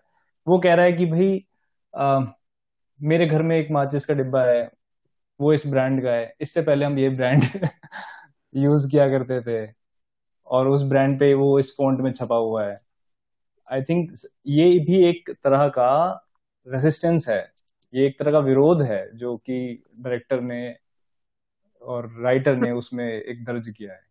कि पोइट्री भी आप आप डिफाइन नहीं करोगे। और आप कन्विंस भी हो जाते हो आपकी सच में ये बहुत मतलब खूबसूरत लगता है आपको भी वो मैच बॉक्स और वो मैचेस यू नो ऐसे एकदम रॉयल हाँ, ब्लू और मतलब आप यकीन कर लेते हो कि सच में यू नो इस बंदे को महसूस हुआ that it's the most beautiful match box और वो हमें तो महसूस कराने में भी सफल होता है वो हमें महसूस करवा पाता है। सहज कुछ कह रहे थे तुम। मैं ये कह रहा था कि कविताएँ शुरू ज़रूर फ़िज़िकल हम्म। से होती हैं शुरू ज़रूर मंडेन से होती हैं जो आपके आसपास है किताब है मैच बॉक्स है लेकिन सबकी सब कविताएँ हाँ हाँ। लगभग सब राइट कविताएँ खत्म एब्स्ट्रैक्ट पे ही होती हैं। जैसे कि यही Ohio blue tips hmm. Matches वाली लव पोएम जो है वो खत्म होती है अरे वाह जाके कि हाँ मैं हाँ या सिगरेट फिर बन हाँ जाता हूँ हाँ। तुम लाइटर बन राइट जाती हो राइट मैचेस बन जाती है राइट है ना? या वाइस वर्सा तो और इसी तरह से एक वो जो मॉलिक्यूल्स वाली कविता मुझे याद आ रही है जिसमें कि मैं द रन जिसमें मैं रोज ती, तीन ट्रिलियन मॉलिक्यूल्स मेरे लिए जगह बनाते हैं जिनके बीच से मैं गुजरता हूँ। और वो जाके खत्म होती है किसी ऐसी बात पे। हाँ जो लेकिन यहाँ पे पॉइंट तो ये नहीं है ना कि आप वहाँ से शुरू करके कहाँ खत्म करोगे। आप यहाँ पे पॉइंट ये है कि आप जहाँ से शुरू कर रहे हो क्या वो शुरुआत करने लायक है कि नहीं है? मतलब पॉइंट सिर्फ़ ये है कि आप माचिस की डिब्बी आप कविताएँ कैसे भी लिखो लेकिन क्या आप उसमें माचिस की डिब्बी ला सकते हो कि नहीं ला सकते हो? वो लेकर आया है। और फिर उसने अपनी अपनी राह पकड़ ली हाँ कि मैं आप किसी भी रास्ते जा सकता हूँ। मैं पोइट्री के उस रास्ते भी जा सकता हूँ जो रास्ता मुझे मेरे जो आ, जो मतलब जो मुझे पसंद है कवि जो मैं पहले पढ़ता हुआ आया हूँ वो मुझे जो रास्ता दिखा रहे हैं मैं उन रास्ते भी जा सकता हूँ। हम्म। अच्छा एक चीज़ ये भी है कि इमेजेस हैं बहुत सारी पोइट्री इमेजरी है बहुत सारी इमेजरी हम्म। होती है पोइट्री में।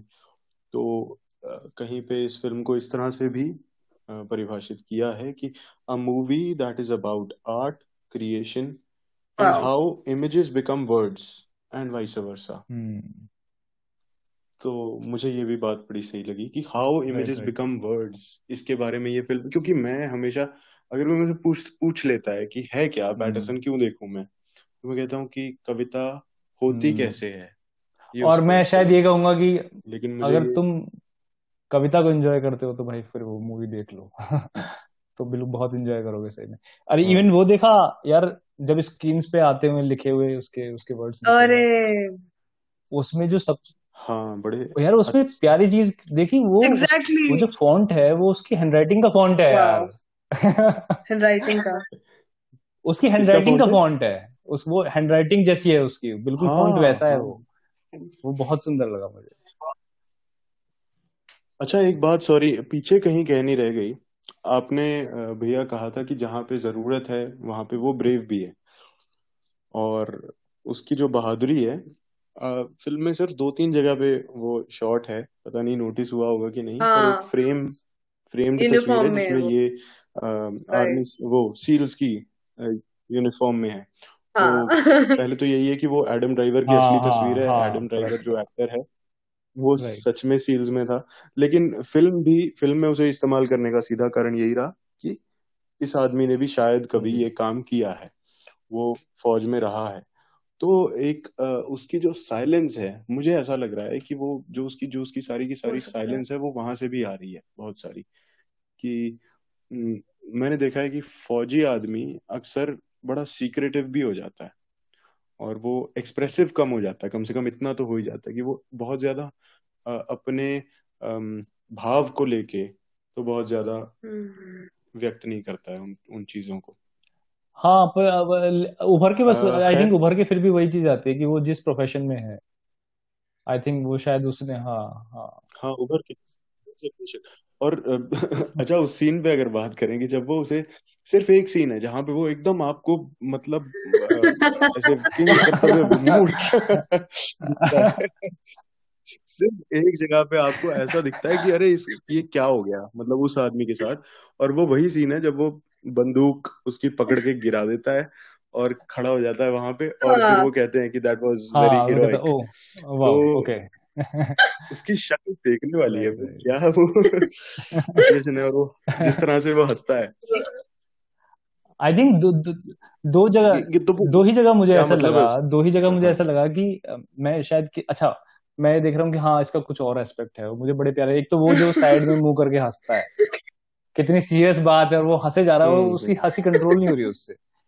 वहाँ पे और एक और ये हम सबके साथ हुआ है। और एक एक वहीं पे जब वो उससे गन लेता है। यार ये दो चीज़ें तो दिखाई कि मतलब भाई मैं किसी पोएट को किसी ढर्रे पे नहीं दिखाना चाहता। उसकी लाइफ में जो भी चीज़ें आएँगी वो उस पर हंसेगा भी वो उस पर रिएक्ट भी करेगा। आई थिंक हम फिर वही बात है कि अगर किसी और मूवी में देख रहे होते तो आई थिंक डायरेक्टर जो होता है वो कॉन्शियस होता है कि अच्छा एक पोएट इस सिचुएशन में कैसे रिएक्ट करेगा? एक राइटर ऐसे सोच के लिखता है समटाइम्स इस मूवी में वो लिख वो सोचकर नहीं लिखा गया। हम्म, हम्म। जो नॉर्मल इंसान रिएक्ट करेगा उसने वो रिएक्ट कर दिया। हाँ हाँ क्योंकि कभी से पहले, पहले इंसान है। हाँ। इंसान है। इंसान के बाद भी मुझे लगता है कि पहले ड्राइवर हाँ, है। हाँ। फिर कवि है। हम्म। कम से कम मैं तो इसे ऐसे ही देख रहा हूँ। अच्छा ये भी ये भी ऐसा आपने एक चीज़ देखी होगी कि जब वो बियर पीने जाता है रोज रात को अपनी एक जो रूटीन है उसका उसमें वो बड़े छोटे छोटे सिप्स लेता है।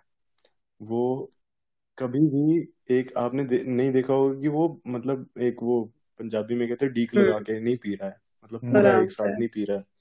वो हमेशा थोड़ा थोड़ा करके और अगर वो चीयर्स भी करता है मेरे को लगता है एवरेट के साथ करता है या मैरी के साथ करता है तो बहुत जरा सा पी के फिर रख वो वो ठहराव है उसके जीवन में उस ठहराव ये भी है कि वो वो छोटे sips I think are representative of how he lives his life also. I, I think also savoring each Savor. moment and like even as an audience, you savor each moment in this film. Or वही ना it's like mini metaphors and then they make one metaphor and that is your experience of watching this film. बिल्कुल बिल्कुल मैं तो इसके एक भी frame को नाजायज या फिजूल नहीं कह सकता। सब के सब फ्रेम बहुत ही मीनिंगफुल और मुझे बड़ी पसंद आती है। आ, दो तीन बातें बची हैं। म्यूज़िक के बारे में बात करें अगर। बहुत मिनिमल म्यूज़िक है बहुत कम जगह पे आता है और अक्सर वहाँ आता है जहाँ पे पोएम शुरू होने वाली है जहाँ पे कहीं ना कहीं कोई एक कविता पैदा हो रही है।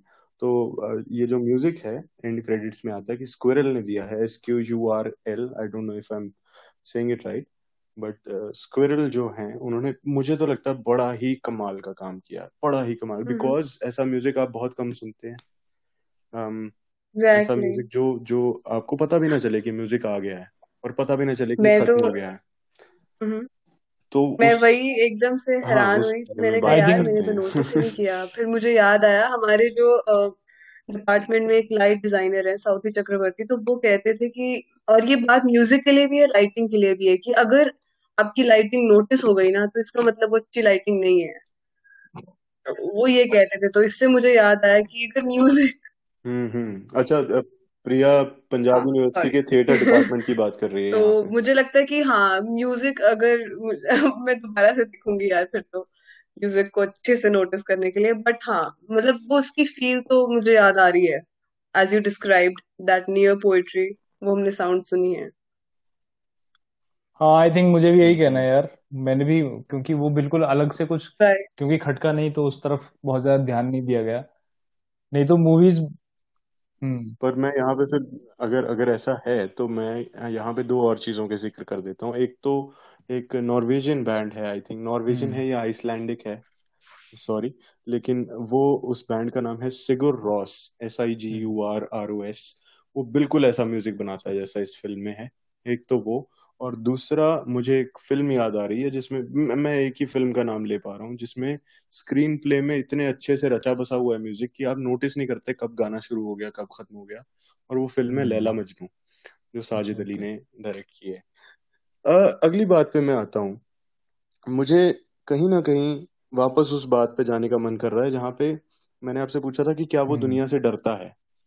क्योंकि आज जब मैंने ये फ़िल्म देखी तो मुझे बार बार कामू की आउटसाइडर स्ट्रेंजर याद आ रही थी। जैसे मैंने स्ट्रेंजर वर्जन पढ़ा है शायद ट्रांसलेशन का फ़र्क है। लेकिन वो स्ट्रेंजर क्या है कि वो दुनिया से थोड़ा सा परे का इंसान है। मतलब दुनिया जो है ना वो उसे रास आती हम्म। नहीं है। या फिर ऐसा कह लें कि दुनिया से परेशान है। या फिर ऐसा कह लें कि दुनिया से उसे फ़र्क ही नहीं पड़ता है। वो अपनी दुनिया में मस्त है। मतलब उसे फ़र्क ही नहीं पड़ता है। वो खुश भी नहीं है दुखी भी नहीं है। और मैं पैटरसन को बहुत ज़्यादा उस स्टेट में पाता हूँ। आपका इस बारे में क्या कहना है भैया? नहीं यार, मैं उस स्टेट में नहीं पाता हूँ। मुझे तो लगता है कि वो वो खुश भी है, ऐसा नहीं है। मैं ये एज्यूम कर रहा हूँ, जैसे जो जो लॉरा है, वो जब अपने ड्रीम्स के बारे में वो बताती है उसको, और गिटार पे गाने सुनाती है उसको, वो जिस तरह से रिएक्ट करता है, बहुत बार ऐसे रिएक्शंस दिखते हैं हमें कि यार ये रिएक्ट करना नहीं चाह रहा, लेकिन कर रहा है। लेकिन फिर भी मुझे वो सारे रिएक्शंस बड़े ऑनेस्ट लगे। मुझे वो झूठे नहीं लगे कहीं भी ये ज़रूर हो सकता है कि 19-20 का अंतर एक जो ट्यूनिंग का थोड़ा सा डिफरेंस होता है उसका अंतर ज़रूर हो सकता है उ- उनके नेचर में बहुत डिफरेंस है इस तरह से देखे तो आई थिंक यहाँ पे हमें लॉरा की भी बात हाँ. कर लेनी चाहिए शायद उससे थोड़ा सा इससे हाँ, इसके बाद मतलब मुझे वही लगता है कि वो जो लॉरा हम्म। की जो सब चीज़ों का ब्लैक एंड व्हाइट करना आई थिंक बहुत बड़ा पार्ट है उसका जो सहज ने कहा है कि वो ना वो खुश रहता है ना वो दुखी रहता है। आई थिंक इट्स लाइक बल्कि वो दोनों चीज़ें हैं और उनका बहुत अच्छा सा बैलेंस है। इसमें कि वो दोनों चीज़ें और वो कॉन्स्टेंटली वो एक्सपीरियंस करता है कि कभी वो मतलब गई ना वो पाए उसको खाना पड़ता है। मतलब उसकी कंपनी एंजॉय करता है अपनी वाइफ की बट वो चीज़ें उसे करनी पड़ती हैं। मुझे ये बात बड़ी सुंदर लगी हम्म। प्रिया कि वो खुश भी है और दुखी भी। और मैं इस पे अब मुझे नहीं लगता मुझे नहीं लगता वो दुखी है।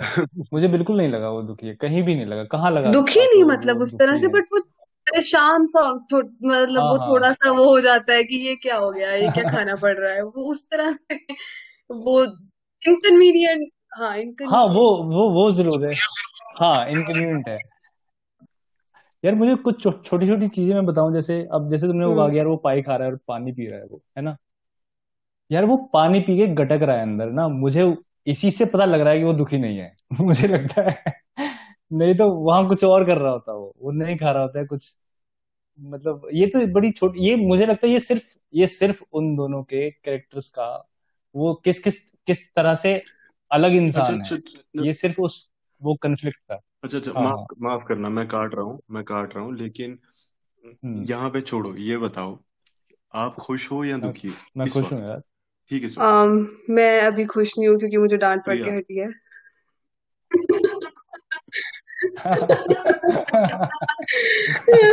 अबे वो एडिट होना तो हाँ मैं थोड़ी सी वो हूँ। दुखी नहीं कह सकते पर थोड़ा सा वो होता है ना बस जो ज़िंदगी का पार्ट है जो कि सारे दिन में ऐसे चार पाँच बार आप ऐसे इनकन्वीनियंट सिचुएशन में होते हो जहाँ पे आपको लगता है यार ऐसा तो नहीं होना चाहिए था मेरे साथ। तो ये वो है मुझे लगता है शायद मैं ये बात से मैं इस बात पे आना चाह रहा था कि भाई मैं तो जीवन का कोई एक क्षण याद नहीं कर सकता जब मैं बहुत खुश के साथ थोड़ा सा दुखी ना रहा हूँ या बहुत दुखी के साथ थोड़ा सा मतलब सुकून कंटेंट से ना रहा हूँ हम्म, मुतमईन और वो कॉन्स्टेंटली फ़िल्म में है भी मुझे लगता है जो ब्लैक एंड व्हाइट है। वो उसी चीज़ का रिप्रेजेंटेटिव है। लेकिन सर फिर फिर तुम्हारा सवाल आई थिंक क्या था? क्योंकि अगर हम ये मान के चले कि हम में हमेशा थोड़ी सी खुशी थोड़ा सा गम और थोड़ा सा इनकन्वीनियंस हमेशा रहता है। नहीं नहीं नहीं नहीं। यहाँ हम सवाल से नहीं सवाल हम्म। मेरा आउटसाइडर वाला था कि वो क्या वो इस दुनिया में एक आउटसाइडर या स्ट्रेंजर है? कामू वाली टर्मिनोलॉजी में। नहीं मैं मैं ये कह रहा था कि अगर हम इस बात अगर से पहुँचे थे कि प्रिया ने हम्म। कहा कि वो बहुत ज़्यादा खुश और बहुत ज़्यादा दुखी एक, एक ही वक्त पे मुझे लगता है और मैं उस इंटरप्रिटेशन पे थोड़ी और अच्छा। विस्तार थोड़ा और विस्तार चाह रहा था।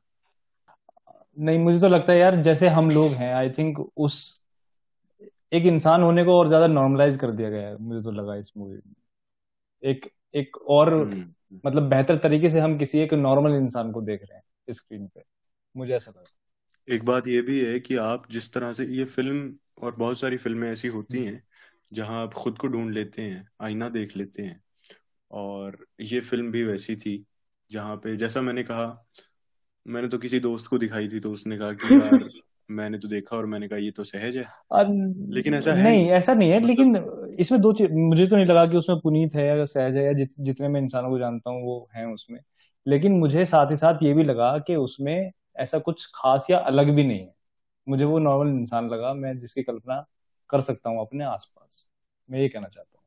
मुझे उसमें कोई खास ऐसी चीज़ नहीं लगी उसके कैरेक्टर में कि वो बिल्कुल अलग है और उस पर फिर कोई एक हम एक टर्म एक एडजेक्टिव उस पर थोप दें हम किसी तरह का मुझे वो नहीं लगा हम्म, हम्म इस हम्म। बात पे और कोई लास्ट वर्ड इस, इस बात पे नहीं मतलब बल्कि मुझे तो इसीलिए वो थोड़ा यूनिक भी लगा मतलब खास नहीं जिस तरह से ये खास कह रहे हैं और जिस तरह से इनका ये मतलब इंटरप्रिटेशन है कि इट्स नॉट कि उस चीज़ को नॉर्मलाइज किया गया है कि जो बुर्जुआ पोइट्री है जिसे हम कहते हैं। बट मुझे इसीलिए ये यूनिक भी लगा और मतलब जितना ऑर्डिनरी उसको बनाया गया उतना ही आप उससे कनेक्ट करते चलते चले जाते हैं। मतलब इवन दो आप उस तरह से शायद नहीं कनेक्ट जैसे चल you know maybe as a person you could connect to him that you know he is some what like you. But i did not feel that way. But still i could you know establish that mm. connection um, as someone who was watching him or who was understanding how he was feeling or how she was feeling अच्छा प्रिया मेरा अगला सवाल तुझसे ही है directly कि क्या औरतें जो हैं वो सुगंधों से महक से कुछ ज़्यादा रिश्ता अपना इख्तियार कंपैरिजन तो मैं नहीं कह सकती but being a woman yes I think cent do women plays a big role in मतलब और ये तो बहुत कॉमन है ये आई थिंक लड़कों के साथ भी होता है कि पुराना को, मुझे कोई ऐसी खुशबू रैंडम आ जाती है और एकदम से ऐसे मेमोरी आ जाती है और पूरा ऐसे सीन बन जाता है। बहुत सारे सेंट्स में और आई थिंक ये लोगों के साथ भी होगा मतलब लाइक सेंट ऑफ़ पीपल ये भी होता है। I don't know how it is with man मतलब मैं कंपेयर इसलिए नहीं कर सकती। यार मैं मैं कैसे जवाब दूँ इस सवाल का? तूने किस कॉन्टेक्स्ट में पूछा? मतलब थोड़ा इलाबोरेट नहीं मैं इस सवाल को अब फ़िल्म हाँ. के रिस्पेक्ट में ले आता हूँ। हाँ हाँ मैं फ़िल्म के रिस्पेक्ट में ले आता हूँ हाँ. कि अच्छा she loves the smell that is there जो हर रात जब वो घर आता है तो की एक हल्की सी स्मेल उसे रहती है। और ये उनके रिश्ते का एक बड़ा अहम हाँ, हिस्सा हाँ, है राइट कि हर रात वो बियर पी वो कहती कि सुबह में कहती कि रात की बियर की अभी मतलब मुझे हिंट आ रही है। हाँ हाँ। हाँ, हाँ। वो कितना मतलब yeah. ऐसा नहीं है कि she is not displaying any discomfort she is not displaying any हाँ डिस्प्लेजर ऑल्सो या गुस्सा भी नहीं है उसको या फिर मैं ये भी कहूँ कि वो कोई उसको बहुत बड़ा एक इशू भी नहीं बना रही है या कि कि हाँ हाँ देखो मैंने तो पहचान लिया। पर वो बस रिलेट कर रही है उससे। She loves it she she takes it as part of the relationship तो मैं इसे इस तरह से जानना चाह मतलब मैंने इस बात को इस तरह से ही नोट किया था कि विमेन रिलेट टू स्मेल्स मैं फ़िल्म देख रहा था तो जल्दी में मैंने जो एक बात साइड में लिखी थी वो ये थी। ए, उससे ये सवाल उपजा और ये लिखने का कारण शायद मेरी अपनी जाती ज़िंदगी में भी जो कुछ आ, मैंने देखा जितनी भी अलग अलग अलग अलग माँ के साथ या गर्लफ्रेंड के साथ या बहन के साथ कि लड़कियाँ या औरतें जो हैं वो बहुत जल्दी think, हाँ. Smell hmm. कोई मरी को जोड़ hmm. लेती हैं तो क्या ये क्या ये एक बड़ी मुझे तो ऐसा लगा कि ये एक बड़ी सुंदर ऑब्जर्वेशन hmm. है जो डायरेक्टर ने फ़िल्म में रखनी पसंद की होगी मतलब मुझे तो जेन्युइनली ऐसे बहुत बार फ्लैशबैक्स आते हैं कि एक रैंडम परफ्यूम पुराना जो मैं दस साल पहले यूज़ करती थी और मुझे मतलब वो अपनी अलमारी में मिल गया और उसकी खुशबू से मुझे वो लड़का याद आ गया जिसपे मुझे दस साल पहले क्रश था तो ये चीज़ें तो होती है हम्म। मतलब जेन्युइनली खुशबू अब इसी बात से अगर मैं आखिरी सवाल पे जाऊँ जहाँ पे मैं ये जानना चाहता हूँ कि क्या ये फ़िल्म किसी एक रिव्यू में ऐसा मुझे नज़र आया कि ये रेट्रोगेड है रेट्रोगेड यानी हम्म, कि हम्म। थोड़ा सा ऑर्थोडॉक्स या रूढ़ीवादी। हम्म। जिस तरह से वो जो वाइफ है वो हाउस वाइफ है। वो घर में रह रही है। वो घर के सारे काम कर रही है आदमी बाहर जाके काम करके ला रहा है। जब उसे गिटार खरीदना है तो वो पति से मांग रही है। वो खुद नहीं बिना उसके। मैं उसे ऐसे देखता हूँ कि क्योंकि वो अर्निंग मेंबर है और वो शायद पैसे का हिसाब रख रहा है तो शायद वो उससे डिस्कस हम्म। कर रही है। मैं उसे मांगते हुए नहीं देखता हूँ। लेकिन फिर भी आ, मैं मैं पहले प्रिया okay, so जैसे ही मैंने वो मतलब जो फ़र्स्ट वर्ड हम्म, मेरे दिमाग में जब आया when I saw her working in the house was homemaker because uh, she has dreams she has aspirations she wants to you know have a cupcake business and she wa- she has hobbies and you know she wants to learn how to play a guitar and she wants to be a country singer and besides that वो अपना घर बहुत खूबसूरती से मतलब वो सजाती है और मतलब मुझे उसे देखते ही मुझे होम मेकर वो मुझे याद आ रहा है कि वो जैसे वो होल्स कर रही थी वो जो पर्दे थे ब्लाइंड्स जो थे उनके पीसेस थे और वो उस पे वो पंच कर रही है उनको और वो होल्स कर रही है उसमें। और मुझे एक मतलब मुझे एक पॉइंट पे भी ऐसे नहीं लगा कि वो हाउस वाइफ वर्ड मेरे दिमाग में नहीं आया। मतलब मुझे वो होम मेकर ज़रूर आया क्योंकि वो सच में वो घर बना रही थी वो। और और मतलब मुझे लगता है कि रेट्रोग्रेड तो I don't I don't agree with the word it's more like के मतलब उस चीज़ को भी आई थिंक नॉर्मलाइज किया गया है। इन दिस कॉन्टेक्स्ट मतलब वो कमा रहा है वो तो उन्होंने रोल्स पकड़े हुए हैं कि यू you नो know, मैं घर का ध्यान रखूँगी एंड यू नो और ऐसा नहीं है कि वो सिर्फ़ वही है एंड और मुझे सबसे अमेजिंग बात जो क्या लगी इस रिलेशनशिप में उनका पर्सनल स्पेस बहुत ज़्यादा था।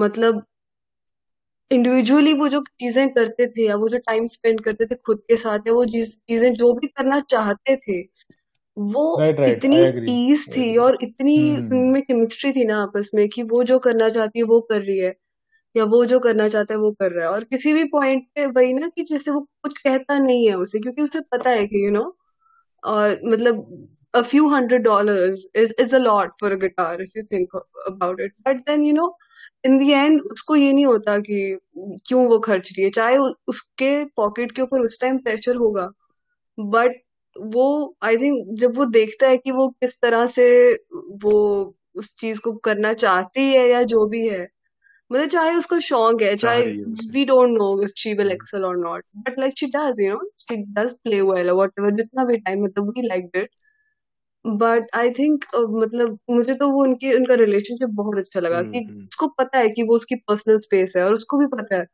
और वो जिस तरह से वो देते हैं और मतलब उससे आई थिंक जो साथ में रहते हैं वो भी वक्त हम्म। बहुत स्पेशल बनता है उनका।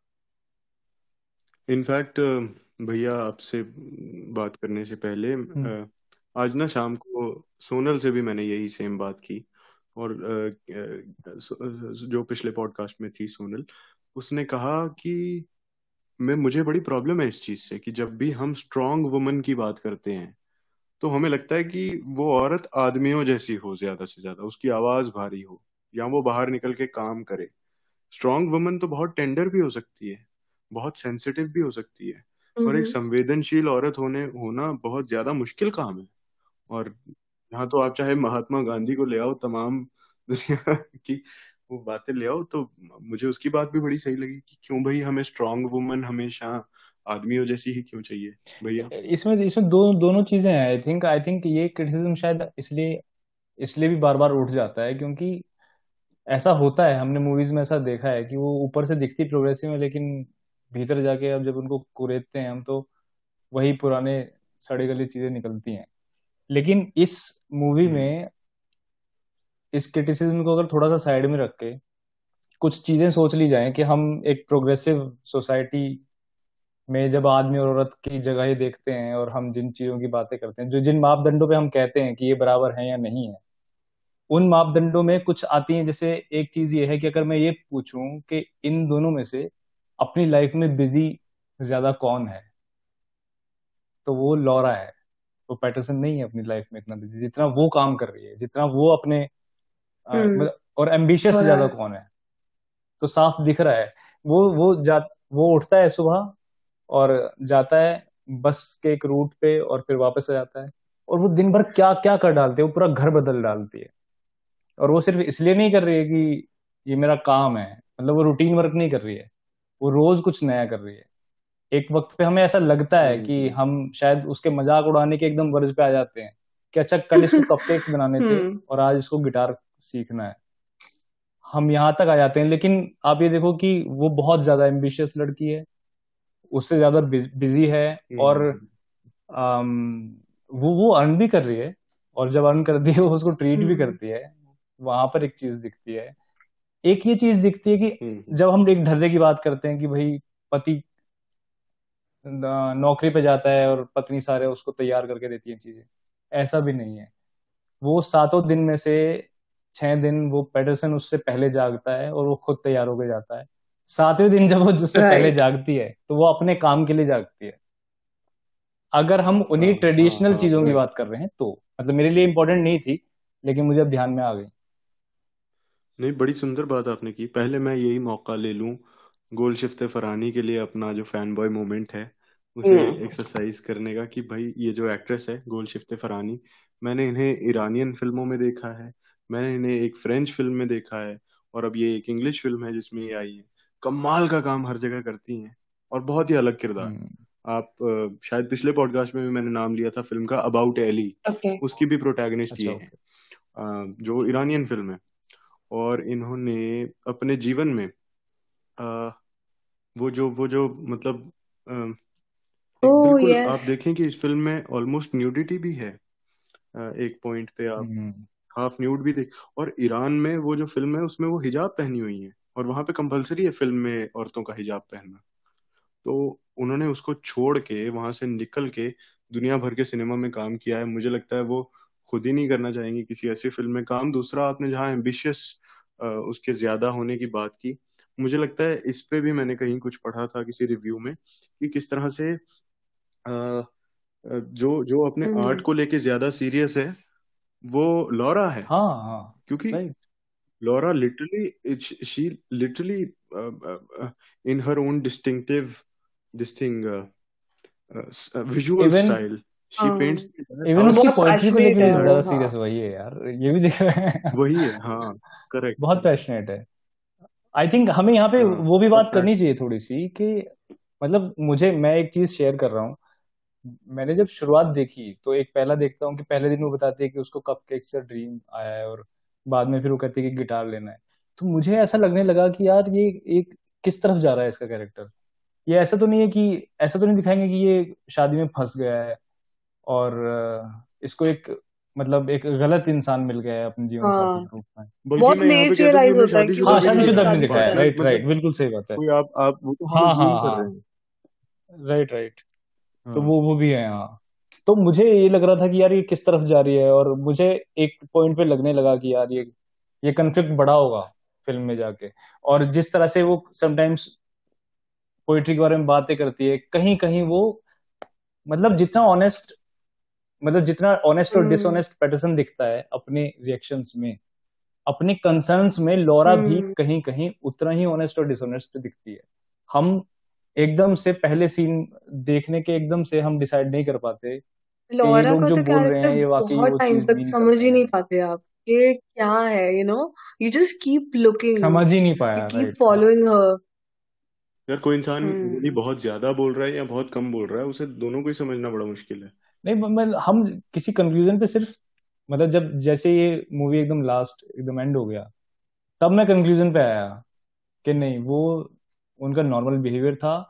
यही सिर्फ़ चीज़ थी कि वो थोड़ा शांत था वो इम्पल्सिव थी वो रोज नया चीज़ें करना चाहती थी। ये कुछ चीज़ों में डिसइंटरेस्टेड था इंडिफरेंट था बस इतना भर था। ऐसा कुछ नहीं था कि ये दोनों एक साथ नहीं होने चाहिए थे। और वो मुझे तो बड़ा सुंदर लगा वो पार्ट बिल्कुल और यहाँ पर मैंने एक चीज़ कहनी थी बात रह गई है तो थोड़ी सी आउट ऑफ़ कॉन्टेक्स्ट हो सकती है।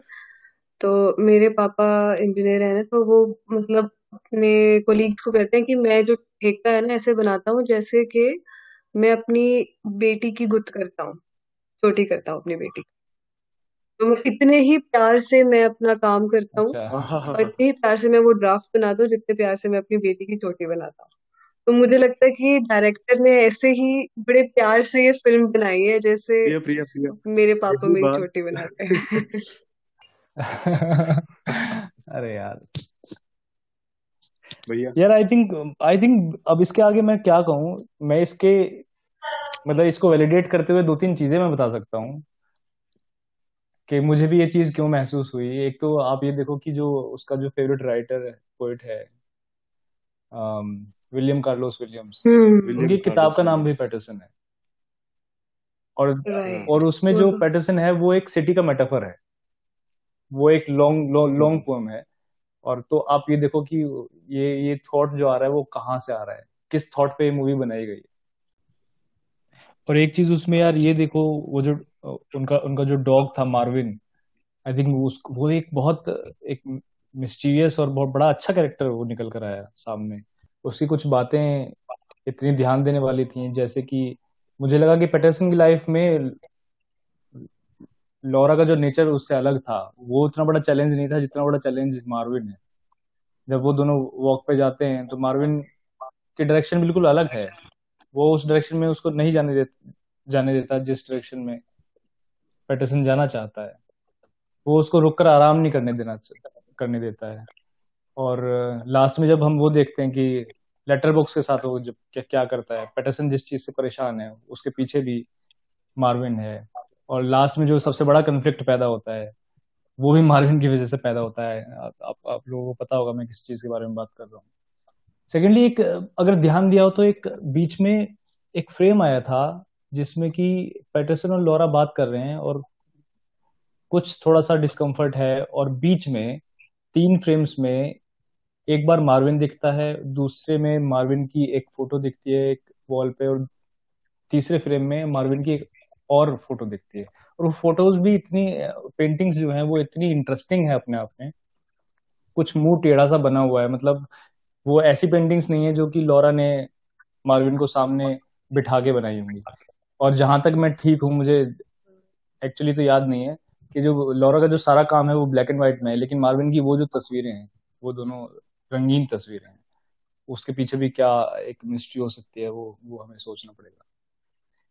और बहुत सारी छोटी छोटी चीज़ें हैं जो कि मूवी में मैंने मिस कर दी शायद पर मैं बाद में पढ़ रहा था तो कुछ कुछ सामने आने लगी। जैसे कि एक वो आ, जब वो गिटार में पहली बार उसको सॉन्ग सुनाती है तो जो वो टी शर्ट पहन रही है हम्म, उस गाना भी गाती है बीच में लगाती है कोई आ रही हम्म, हम्म। गाना गाते हाँ हाँ तो वो ओरिजिन पर्दे पे भी अरबी में हाँ। लिखती है वो फारसी में लिखती तो है वो चीज़ें इंक्लूड करना। सेकेंडली जो लास्ट में जो एक जापानीज पोइट आता है उससे बात करने।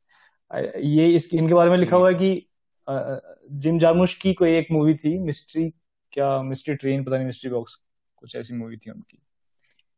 उसमें भी ये इसी तरह अपियर करता है वो किसी शहर जाता है किसी की खोज में जैसे ये इस शहर में आया है। तो आई थिंक कुछ एक। कुछ सालों बाद वो इस कैरेक्टर को उसी तरह से उठाकर लाए हैं। तो इन चीज़ जब आप ये चीज़ें आपके सामने खुलती है ना तो ये मूवी एक बहुत बेहतरीन पिक्चर के सामने हमारे सामने आती है। मतलब मैं तो इसको बहुत और मैं इसे दोबारा देखने वाली हूँ। और मैं रिकमेंड करूँगा कि भाई सच्ची मैं भी दोबारा देखने वाला हूँ। मैं तो आई थिंक लोगों को शायद इसीलिए दिखाऊँगा कि भाई मुझे और भी डिस्कस करना है। एक घंटे से हमारा काम चलेगा नहीं इसमें। नहीं चलेगा। मुझे लगा था आज क्लोजर मिल जाएगा लेकिन आज भी नहीं। मैं तो शायद सारी ज़िंदगी देखते रहूँगा ऐसे। और फिर वो एडम ड्राइवर को कास्ट करते हैं बस ड्राइवर राइट राइट बहुत सारी चीज़ें हैं बहुत सारी चीज़ें। यार तो ऑन दैट नोट मैं तो कहूँगा कि जिन लोगों ने भी हमें यहाँ तक सुना उनका बहुत बहुत शुक्रिया। आप लोगों ने अगर बिना फ़िल्म देखे हमें यहाँ तक सुना तो आपने बहुत बड़ी गलती की पर फिर भी आपके लिए फ़िल्म खराब नहीं हुई है। फ़िल्म बहुत खूबसूरत है। मेडिटेटिव है और मेडिटेटिव शब्द जो है वो बहुत ही एक्सप्लॉइटेड है। लेकिन फिर भी मैं कहूँगा कि जब आप फ़िल्म देख चुके होंगे, तब आप अपनी सांस को देखिएगा। वो शांत हो चुकी होगी और कई देर तक शांत रहेगी। इस फ़िल्म को देखिए। इस फ़िल्म को अगर आप जी लेते हैं तो दुनिया बहुत सुंदर हो जाती है। ये एक फ़िल्म ऐसी है, जो शायद आप रियलिटी से दूर माने, लेकिन अगर वो रियलिटी नहीं भी है तो मैं तो ऐसी ही रियलिटी देखना पसंद करूँगा। इसी बात पर बहुत बहुत शुक्रिया अक्कड़ बक्कड़ को सुनने के लिए, हमारे साथ बने रहने के लिए, और बने रहिए आगे भी, क्योंकि आगे भी हम इसी तरह से फ़िल्मों की, साहित्य की, नॉवेल्स और कहानियों की बातें करते रहेंगे। बल्कि शायद अगली बार हम इससे बिल्कुल एक विपरीत फ़िल्म की बात करें तो बने रहिए अक्कड़ बक्कड़ के साथ, और कोई भी फीडबैक हो, जो आप हमसे कहना चाहते हो, कुछ अच्छा लगा हो या ना लगा हो तो हमें लिखिए Poshampa O R G at the rate Gmail dot com पर। बहुत सारा साहित्य आप पढ़ सकते हैं जी पर।